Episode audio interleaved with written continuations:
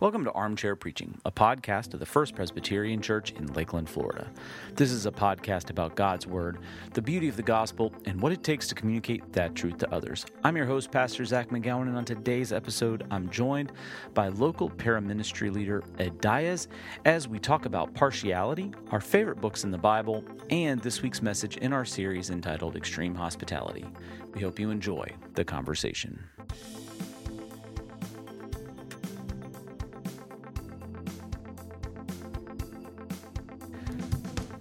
Welcome back, everybody, to Armchair Preaching.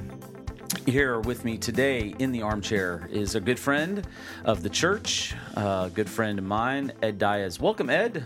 Great to be here. Thanks, Zac. Ed Diaz, 7117 Ministries. Correct. And uh, just just finished a cycle uh, teaching uh, in the Agape Sunday School class, which you started a hundred years ago. oh so many years ago. But it was called the Young Couples class. It was the young couples class back when you were still a young, young, young, young couples. Um, and uh, but now Agape, you you started that, and now I teach that class. But you taught for the last uh, several weeks, and was really appreciative of that. Uh, for anybody who missed, who, who's interested, Christmas in the Old Testament. Um, not really seasonally appropriate right now. Not quite, but, but always appropriate to know where you right. find Jesus in the Old Testament. That's right. That's right.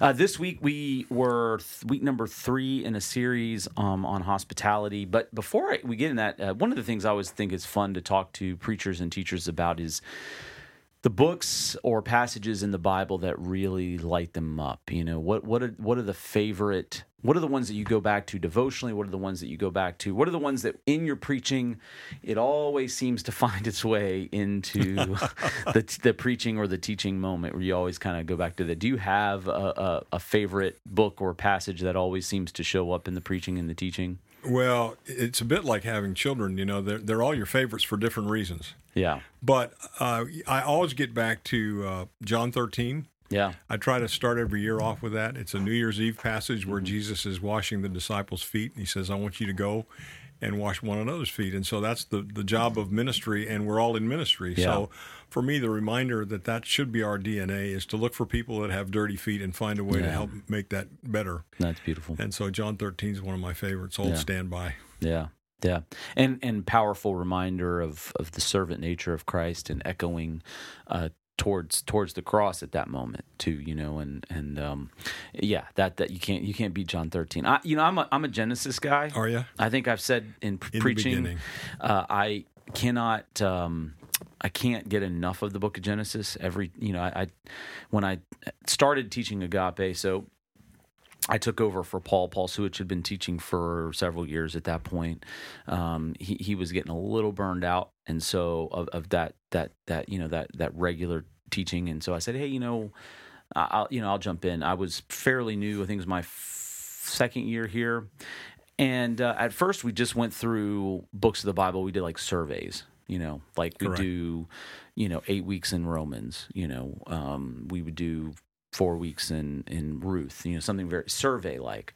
And at, at, after we'd done a few of those, and I would ping pong back and forth between Old Testament, New Testament, and then finally, you know, we had doing that for mm, six months, almost a year. Someone said, "Well, let's you know, can we let's really go let's you know let's go verse by, i mean really verse by verse not right. just the survey stuff you know it's not that there's anything wrong with surveys i mean surveys are a fantastic yeah. way to understand the broad strokes of the bible as you're reading them from yourself but the class was like, you know, we won't really dig in. And I said, okay, well, what, what book of the Bible do you want to get into? So, well, what's your favorite book of the Bible? And I said, I'm going to forewarn you before you ask me that. I said, I've taught this book of the Bible twice before, and every time it's taken more than two years. And we, so it said, well, what is it? I said, Book of Genesis. And two and a half years we went by oh, in the boy. book of Genesis. And even now, we just did. Uh, we're in and we did then we from from genesis we did Matt, uh, john john's gospel and uh, that took two years and that took us into covid and then we did i remember yeah then we did about 60 weeks 60 lessons in, in Psalms. Didn't do the whole whole of Psalms. Come on, you had another 90 to go. I know. They, they, we came back from COVID and we were still in the Psalms, and I, and people were like, you know, can we do something else now? And so then we started Matthew, and we're lesson number 76 wow. in the book of Matthew. But but even this past week, um, we're talking to pay, we're talking about paying taxes to Caesar and and you know the you know the story from Matthew 22. He he asked him to pull out a denarius. He says, "Whose image is on this?" And he says, "Render to Caesar unto Caesar's, and things to God to God." So obviously that goes back to Genesis one and two right there. And so we did a whole nother lesson on Genesis one and two. it's funny. I had I was asked to, to come speak at a church one time, and I said, "What would you like to hear?" They said, "Anything but Ephesians." I said, "Why is that?" They said, "We've been in Ephesians for two years." Oh my god, that's yeah, that's a good. I mean that that's a good one. I don't know, two years in Ephesians. I mean, I could see you that. could do it, but it. if you, you have to be a word nerd like us. Yeah, and I've heard I've heard of I've heard of pastors. I've heard of several different pastors doing like Romans for 10 Ever, years, you know, 10 years that they always go back to the book of Romans. What do you think is the value of those sorts of passages where you keep going back to that in, in your in your own study in your own um, teaching and preaching? What what's the value of that for those that you're you're leading and and guiding? Well, that's a good question. And I, I think strongly that, you know, we are often told in scripture to remember. Yeah. Remember what the Lord has done for us so that moving forward we have that foundation. And those are the passages that that form who we are as followers of Christ. And I I need to go back and remember who I am, why I get to do what I get to do, and for whom, and you know that this is our DNA. And yeah. so for me, you know, God has woven together a bunch of those passages, and you know, when it comes to you know Old Testament, I could stay in the Psalms forever too. Yeah, you know, there's so many of the real live emotions mm-hmm. up and down uh, in the Psalms. I Absolutely. love Genesis like you do. Mm-hmm. Uh, been again, they they all have such great differences, but such great joy. And mm-hmm. and uh, surveys great. You know, when I was with Walk Thru the Bible, our our focus was to say, look, we could we can give you a key word for every book of the Bible so that in five seconds you can bring to mind mm-hmm. what's in that book of the Bible. Mm-hmm. I think Psalms, the key word was worship. Mm-hmm. Uh, but then you want to be able to take a book of the Bible and uh, and teach through it in about five minutes, mm-hmm. talk your way through it. And then you want to be able to take a book of the Bible and teach through it in five hours. Yeah. And if you have the opportunity, five days and so forth. Yeah. So it's it's you know it's unreachable bottom of the well. When you yeah. come to Scripture, you go over and over. You find new pearls every time you, yeah. you swim down there. Yeah.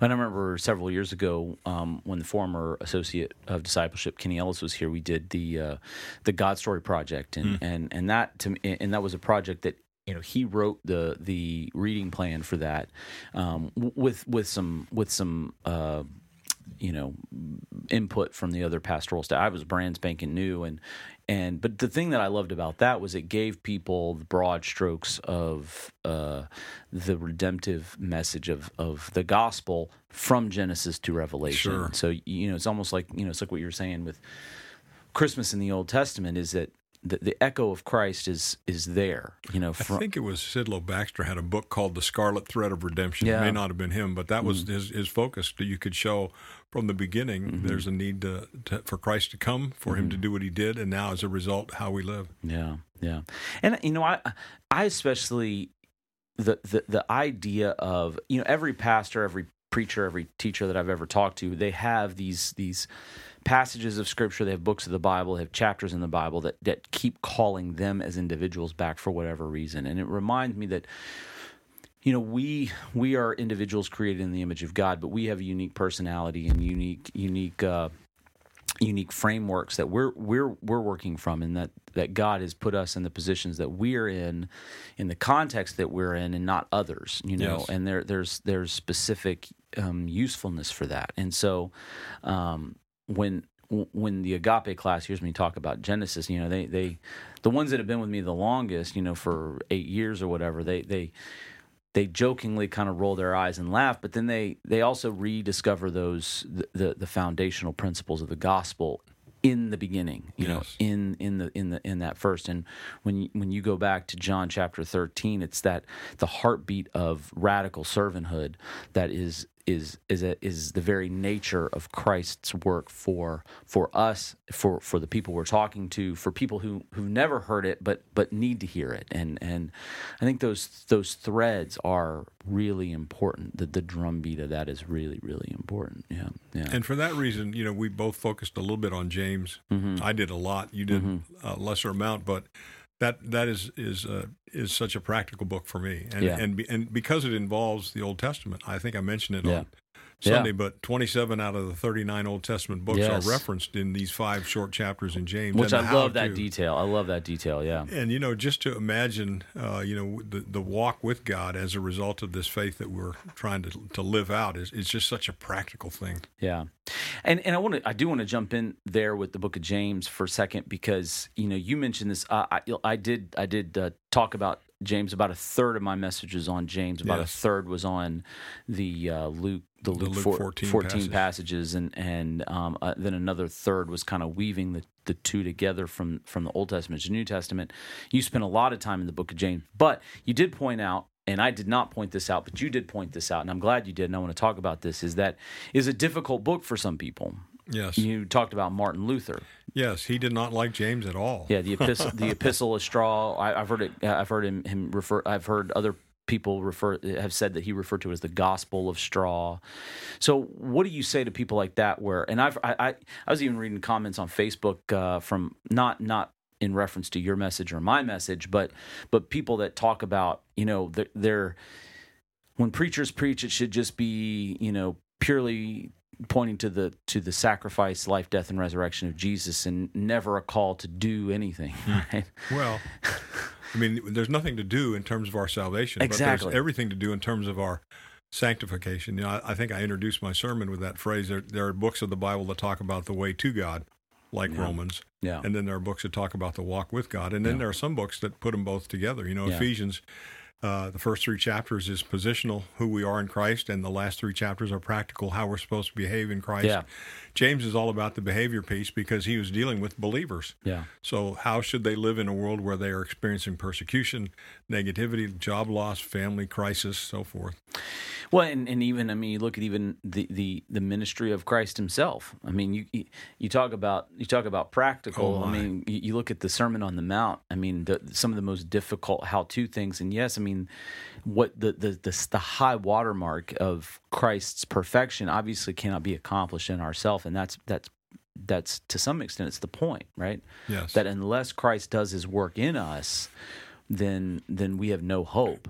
And yet walking with Christ bears fruit. The, the the abiding nature of being with I mean that's the that's the John 15 right Amen. I mean I, one of the first men I ever heard teach the book of James uh, was Haddon Robinson who happened to be uh, Dr. John Fullerton's homiletics professor that's right yeah and uh, and I remember he said very clearly, I was a new believer, and he said the uh, that we are saved by faith alone, but saving faith is never alone. That's right. And I, you actually mentioned that this past week in your message. I love that line. I stole that from. Haddon. Yeah, but I love that line because if we you know that's that's the vacillation between and to use the theological terms you know the the legalism versus antinomianism right? It's this idea that that I have to earn my salvation or because I have salvation I have to do the, the, nothing results. And and it's just I mean Galatians 5 I mean the fruit of the spirit that you which you mentioned in your message this week is is an outgrowth of our salvation. It's an outgrowth of the inworking of the Holy Spirit. It's not us, but Christ in us. You know, this yes. is the great song that we sing in Vine. It's not not I, but Christ in me. But if Christ is in you, there will be evidence of that. And I think you know my, one of my favorite verses, although not whole books of the Bible, is that Galatians two twenty. You're, yeah. you're mentioning the fruit of the Spirit, but I've been crucified with Christ, yeah. and it is no longer I who live, but Christ lives in me, and the life which I now live in the flesh I, I live by faith in, in, in, the Son of God who loved me and gave himself for me. So, again, there should be in my life evidences that I know Jesus over time. I'm never going to be perfect, but I should be better this year than I was last year. Yeah. You know, I've, I've used this expression, I'm sure you have too. I'll ask a, a, person, How long have you been a believer? Well, I've been a believer 20 years. Well, have you been, been a believer 20 years or have you been a believer one year 20 times? Yeah because a lot of times we don't, we, you know, we're, we're, a mile wide and an inch deep. Yeah. And churches tend to uh, focus on one of three aspects of, of the Christian life, and one is getting the gospel message right. And that's so very important. Yeah. But then there's another whole aspect of, of discipleship, and that's why I love what we get to do here at First Pres to making mature disciples. It's not about just getting people to make a decision. We want them to, to grow in their faith and manifest that and it comes you know the rubber meets the road when you're dealing with with strangers and people yeah. who show up in your assembly Yeah, and I want to talk about that a, a bit. You know, you, you, one of the things that I think you're probably most well known for in, in our community here and and beyond um, is your evangelistic nature, right? And and eating with eating with people and getting to know people and building relationships with people.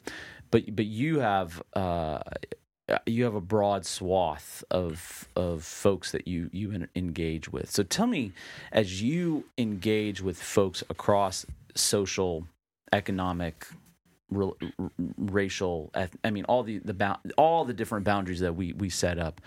You know, how do you get to that point where you know you see beyond those boundaries to see what Christ is, but the potential of Christ in, in, another person. What are the things that go through your head, go through your mind as you're as you're engaging a person for the first time, and then down down the fiftieth time? Yeah, sometimes years later. Uh, you know, my my wife and I have two totally different uh, approaches, and and a little bit because of our background. She grew up a missionary kid, mm-hmm. and she was actually homeless for a while as yeah, a teenager. Said, you I mentioned, mentioned that in the sermon. sermon. Yeah. Uh, so her heart beats for, for those kids that she ministers to at Oasis. Uh, you know, I, I have been given access to people that are often in the corner office. Yeah. And uh, and and and it's not an either or. It hopes hopefully is a both and. We don't exclude anybody from ministry, but we're trying to minister with people that can have an impact. And uh, you know, some of those people in the corner office can get a lot done for the kingdom mm-hmm. uh, once they get squared away uh, spiritually. But generally, another one of those favorite passages is the Luke 15 passage, mm-hmm. the one lost sheep. And yeah. so as we go through ministry, as we go through life, just asking God to make us sensitive to that one lost sheep that comes across our path.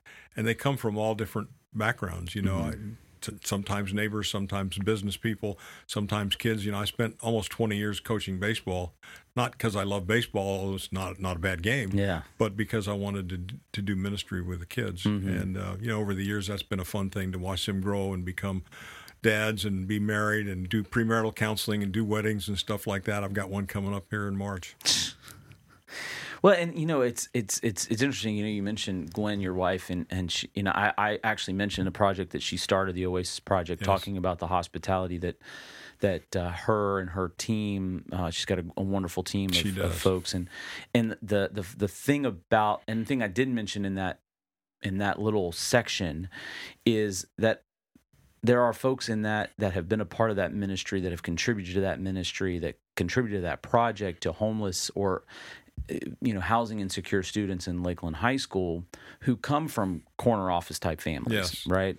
And and yeah. they're opening their eyes to being that welcoming presence on the other side, you know, and and I think I think one of the things that's challenging, and and you mentioned it in your message about the the stigma of, I don't say stigma, but the but the reputation of FPC Lakeland is mm. is the the yacht club at prayer, the the the the big rich white church on the lake. Yeah. Just uh, as the outreach director, being in the community, I've I've heard it all, um, and that's not untrue, right? But it doesn't mean unwelcoming. Correct. And, and that's and I think that's where there's challenges for us, but then also for others, right? And and challenge in our own prayer life and you can be unwelcoming at the, at the poor end of the spectrum. Absolutely, you know, yeah. and just like when it comes to riches, some of the most generous people I've met have ton of riches, and, and some of the most materialistic folks I've met have been the poorest. Yeah. So it all it, it's not about the materials; it's about your attitude, and it's not about uh, the people. It's about your attitude toward the people that you know define are you a hospital hospitable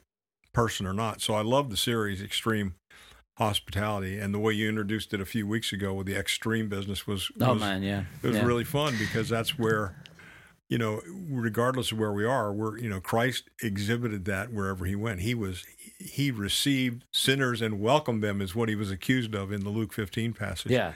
And he moved toward them and they moved toward him because yeah. they were comfortable around him. He did never condone their sin. You know, he didn't tell the woman of Samaria, uh, it's okay to live with your, your sixth guy and you've been married five times. Uh, but he loved her the way she was and, yeah. and led her to faith and then let the Holy Spirit do that work of sanctification in her. Yeah. Yeah. What do you think right now? I mean, if you're looking at FPC Lakeland, and I think Lakeland in general, I mean, Christian, yeah, we talked about this before. Lakeland is a, an interesting Christian community. I mean, we we're not an under churched community, right? I mean, per capita, we've got a lot of uh, churches, a lot of a lot of church plants come come here. Um, there are other communities that don't have nearly as many congregations as we do.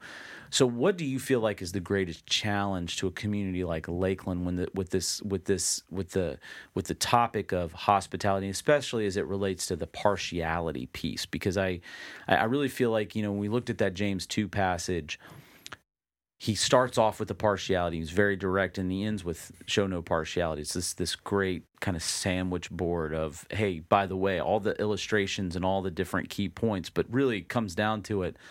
Don't judge people by appearances. Don't don't or don't treat people according to the judgment of the of your appearance. So, what do you feel like as you've been in this Lakeland community a long time, you've been in uh, in and around First Pres and other congregations. What do you feel like is the biggest challenge to this community, particularly as it relates to partiality and and hospitality?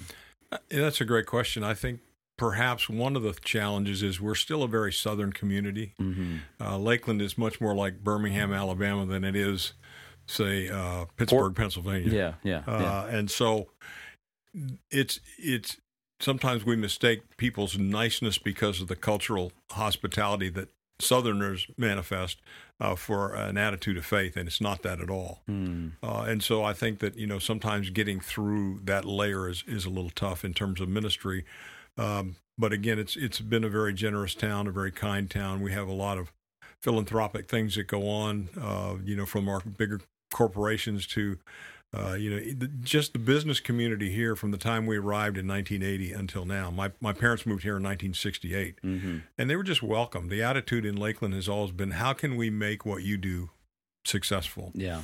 And when we first started here in 1981, I think it was, you know, several of the businessmen in this church called me and said, "Let's have lunch." Yeah. Don't really know what you're doing, but think it's pretty good. So what can we do to help? Uh, yeah. We can help help fund it. We can help pray for it. We can help open our homes and and that has been unique to Lakeland because I was in a small town, uh, 30 minutes from here, where no one did that. You yeah. know, I spent two years there uh, trying to get into the realm where we could get to have credibility to minister in the community. It never happened. Yeah. And as a result, uh, we, we, left there and got here just not knowing what was going to happen, and the and the, the, doors were open wide to us. So for that, we, we credit Lakeland and the mm-hmm. people that have gone on before us. There was there were a group of 40 or 50 businessmen, most of whom are no longer with us. Yeah. But they kind of ran things from a number of different backgrounds. They some were at the Methodist Church, some were at the Baptist Church, some were here at the Presbyterian Church, some were at the Episcopal Church.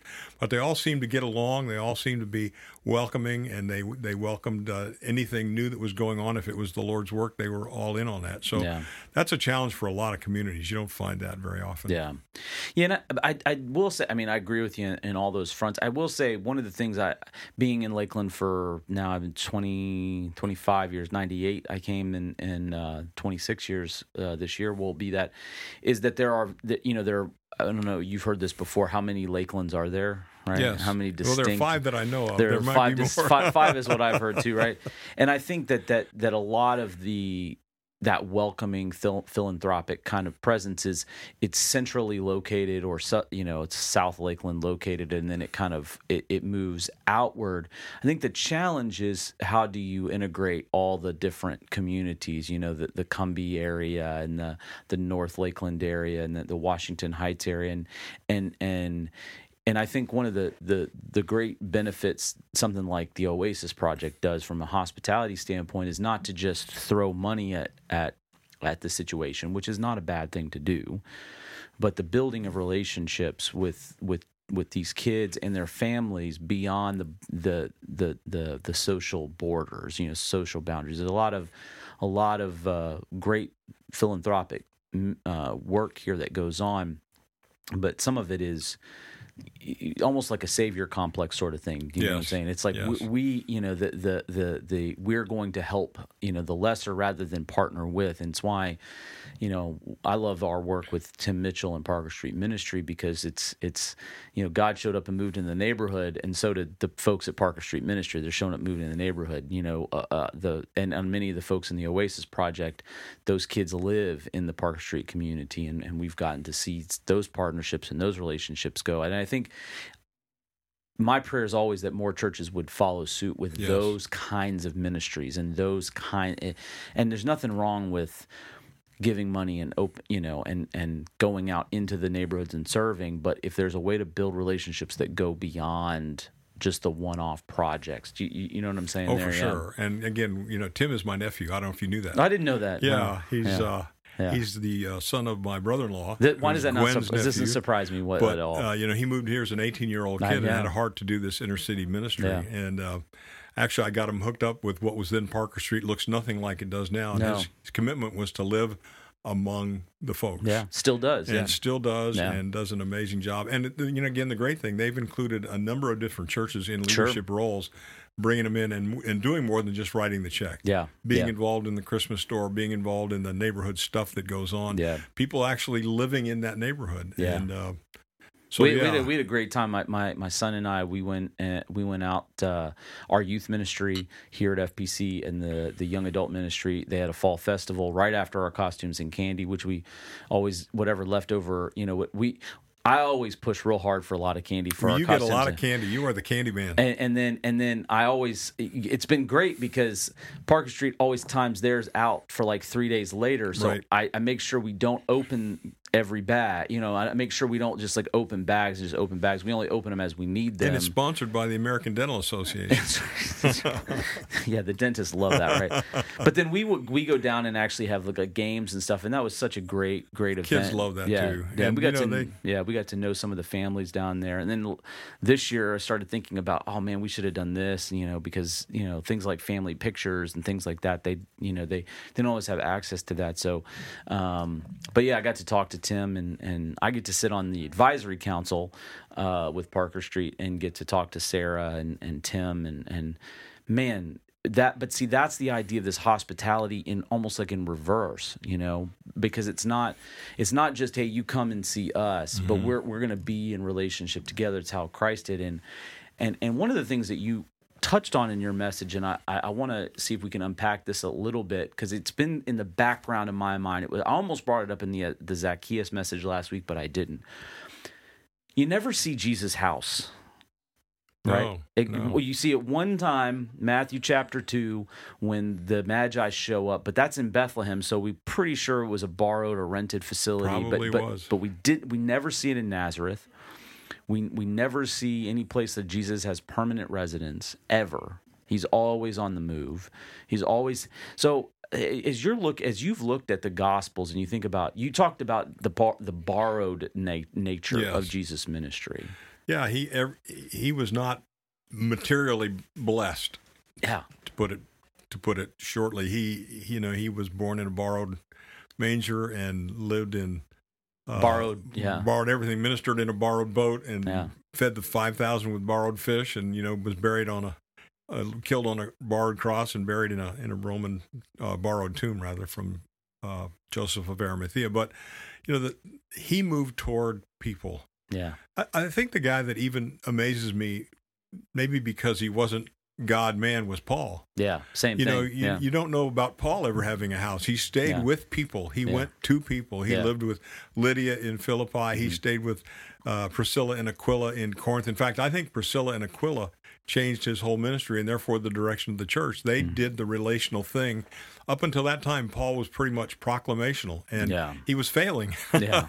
and much as I wish people would just listen to how we proclaim the gospel, Doesn't always work out that way. It really didn't get Yeah. get cranking until Paul figured out the relational piece. And when his last missionary journey, he stayed three years in Ephesus with the school, and he mentored young men. He was he was incarnational with them, Mm-hmm. and that was that was the thing that changed the, the the course of the church. I think. Yeah, yeah, yeah. It is interesting. I hadn't thought about the Paul aspect of it, but how many of the church? Le- I mean, of all the early church leaders, I think the only one that we might know of uh, or actually hear about some sort of a family home life is Peter, right? And he had to share it with his mother-in-law. He shared it with his mother-in-law, as, and- and- as everyone did in the day, That's and right. we did too. That's right.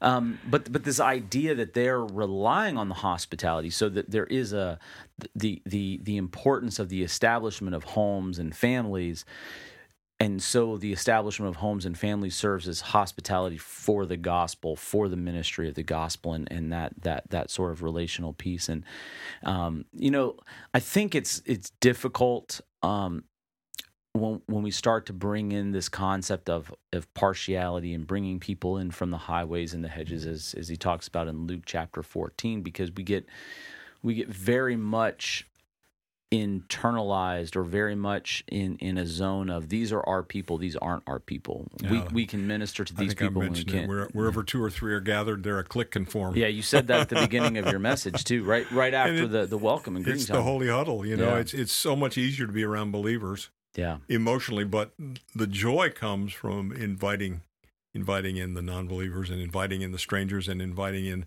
the people who came from the balcony you know yeah. how it's so fun to watch god work in those situations where we i think god calls us to live by faith. Yeah. He and i have had long discussions about that. I'm not crazy about this idea. Yeah. i would rather be in control of everything. Yeah. But i can put myself in those circumstances especially with people in the hospitality piece where I put my ne- stick my neck out and say, "Hey, let's go grab lunch, or let me come by your office, or let me come by your home, or come on in here and see me in my office, whatever it is." But yeah. to, to take the initiative to move toward people is what Christ teaches us, and I think what Paul taught us, and I think James was really good at it too. And in the you know in the Mediterranean world, hospitality is everything. Everything. Yeah, I think that I think the the the the hospitality, especially to the broken and the hurting, something that, that James really pulls out in that James too. You know, he, he really when he when he, you talked about the illustration of the concept, right, with the the, the man the gold fingered man, which I, I could only think of the James Bond theme. of course. After you said that, I, I, was I was waiting for the James Bond theme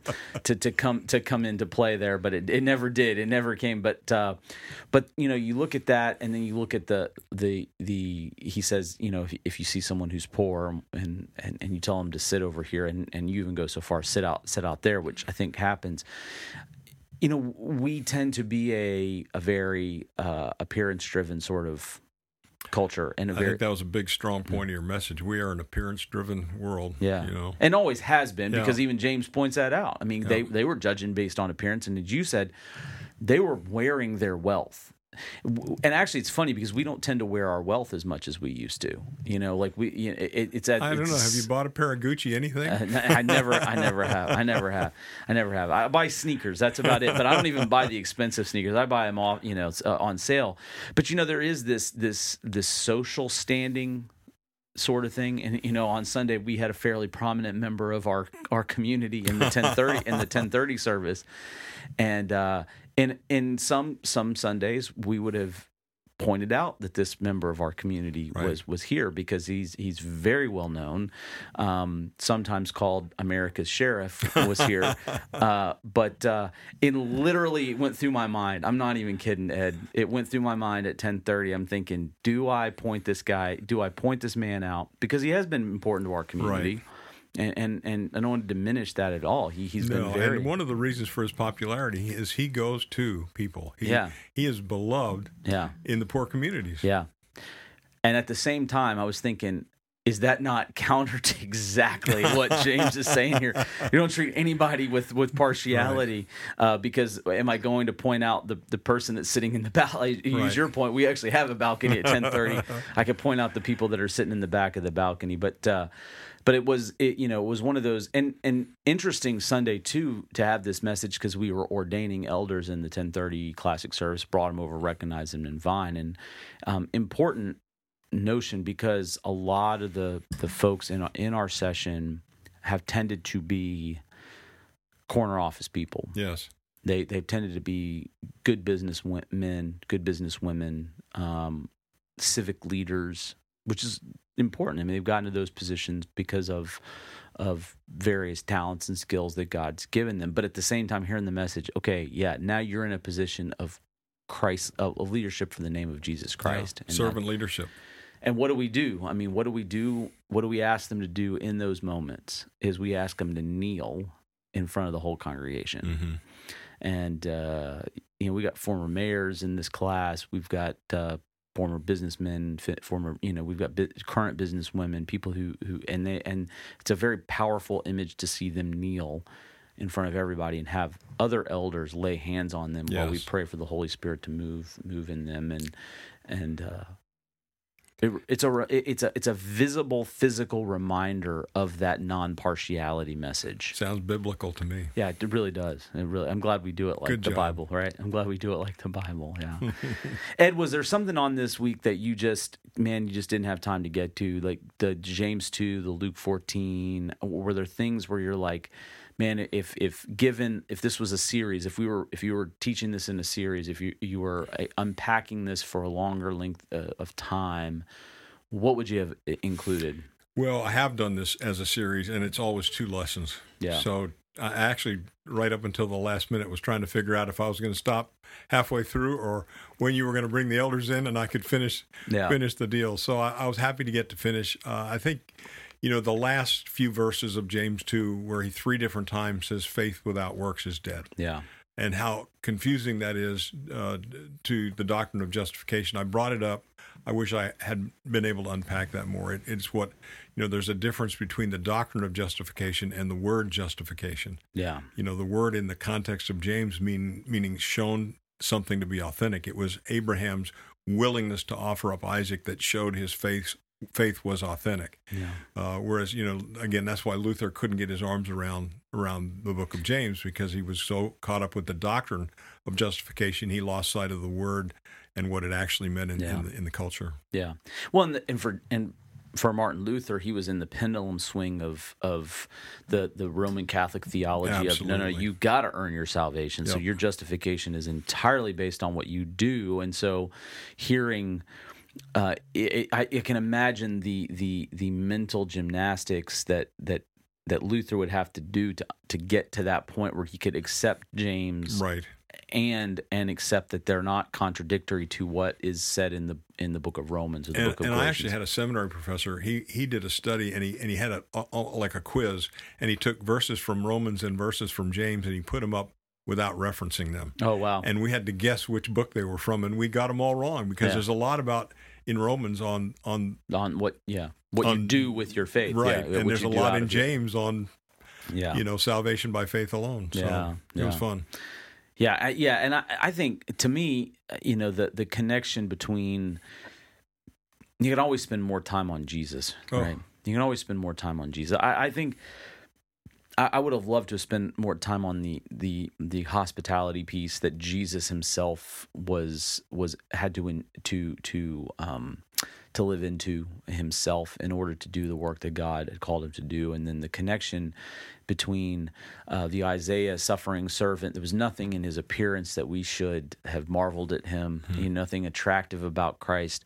Um, I, I, we imagine Christ as this very handsome, you know, uh, you know, individual from you know just stepping out of some sort of magazine. So, well, the prophets don't seem to think that that's what the Messiah looked like. I mean, I'm, or or or there was nothing extraordinary in his appearance that that would mark him as some something different. And yet, who is it that judges Jesus based on his appearance? You know, who is it that judges Jesus based on his his background or his his his lack of of connection to you know whatever rabbinical school or not? You know, Sure. And again, with James, not even his brothers were believing in him. yeah, You know, this is our older brother. He's just just old Jesus or Yeah. Joshua in the Yeah. Hebrew world. yeah. You know, how in the world could he possibly be the Messiah, Son of God? Yeah, judging on appearances, Yep, right? And so. James knew all too well the the danger of judging based on appearance and and having a partial. And I think. James suffered as a result of being the, the younger brother. I think he, Oh, you know, yeah. Mary being a widow probably, and James certainly understood what it was to be an orphan. Don't know how long that was in his Yeah. childhood, but you know, likely Joseph died and left Mary behind with six other children, and Yeah. then the oldest son, who you know was Jesus and should have gone on and supported the family, decides no, it's time to begin my messianic ministry. Time to be an itinerant preacher. yeah, and yeah, I, there's got to be a fair amount of of you know bitterness on the part of James for a while. And I just wish someday, maybe in heaven, we'll, we'll get to sit down with James and say, "What was that? First Corinthians 15 appearance to Oh, James like?" I loved how you pointed that out because that that that that singular moment that that Jesus spent that it's called out Paul totally unrelated from a bloodline Yeah. standpoint knows that Jesus spent time with James meant that James had a conversation with Paul when Paul comes back from from from it comes into Jerusalem. Every time he came back to see James, yeah. you know, James was you know in, in, the early church he was called Eusebius called him camel knees, yeah, because he was such a man of prayer, yeah, and it must have been an incredible leader mm. having yeah. gone through personal transformation, knowing now who my half brother really was, and and having to oversee you know some of the most controversial topics of the early, I mean the first major controversy of the church the the Gentile Jewish relationship in the Jerusalem Council in Acts chapter 15 I mean James is the he he's the general presbyter, right? He's the he's. I wonder if at that point he un, it was kind of unspoken, but I am Jesus' brother. That's right. How many times? how many times? You know, when Jesus came and spoke to me after the resurrection, this is what he said. You know, it's like how many times did you have to drop that line? Yeah. But you know that that uh, what a turning point. You know yes. what a turning point, and comes out of this failure on James' part to show partiality. You know, he was showing partiality to against his brother because of what the appearance of his brother was at that time and others. But then you know, moving into this, this is why it's so important for the early church not to show partiality because you do not know, you do not know what God's going to do. That God has chosen, as He says in James two, God has chosen the poor and the, the broken yeah. things of this world, right? Um, you and I are both testimony to that. Yeah, absolutely. Yeah, and and everybody who's honest with themselves, really, right? Yeah. Everybody who's honest with themselves is, is the least likely guy. Yeah, yeah, yeah, absolutely.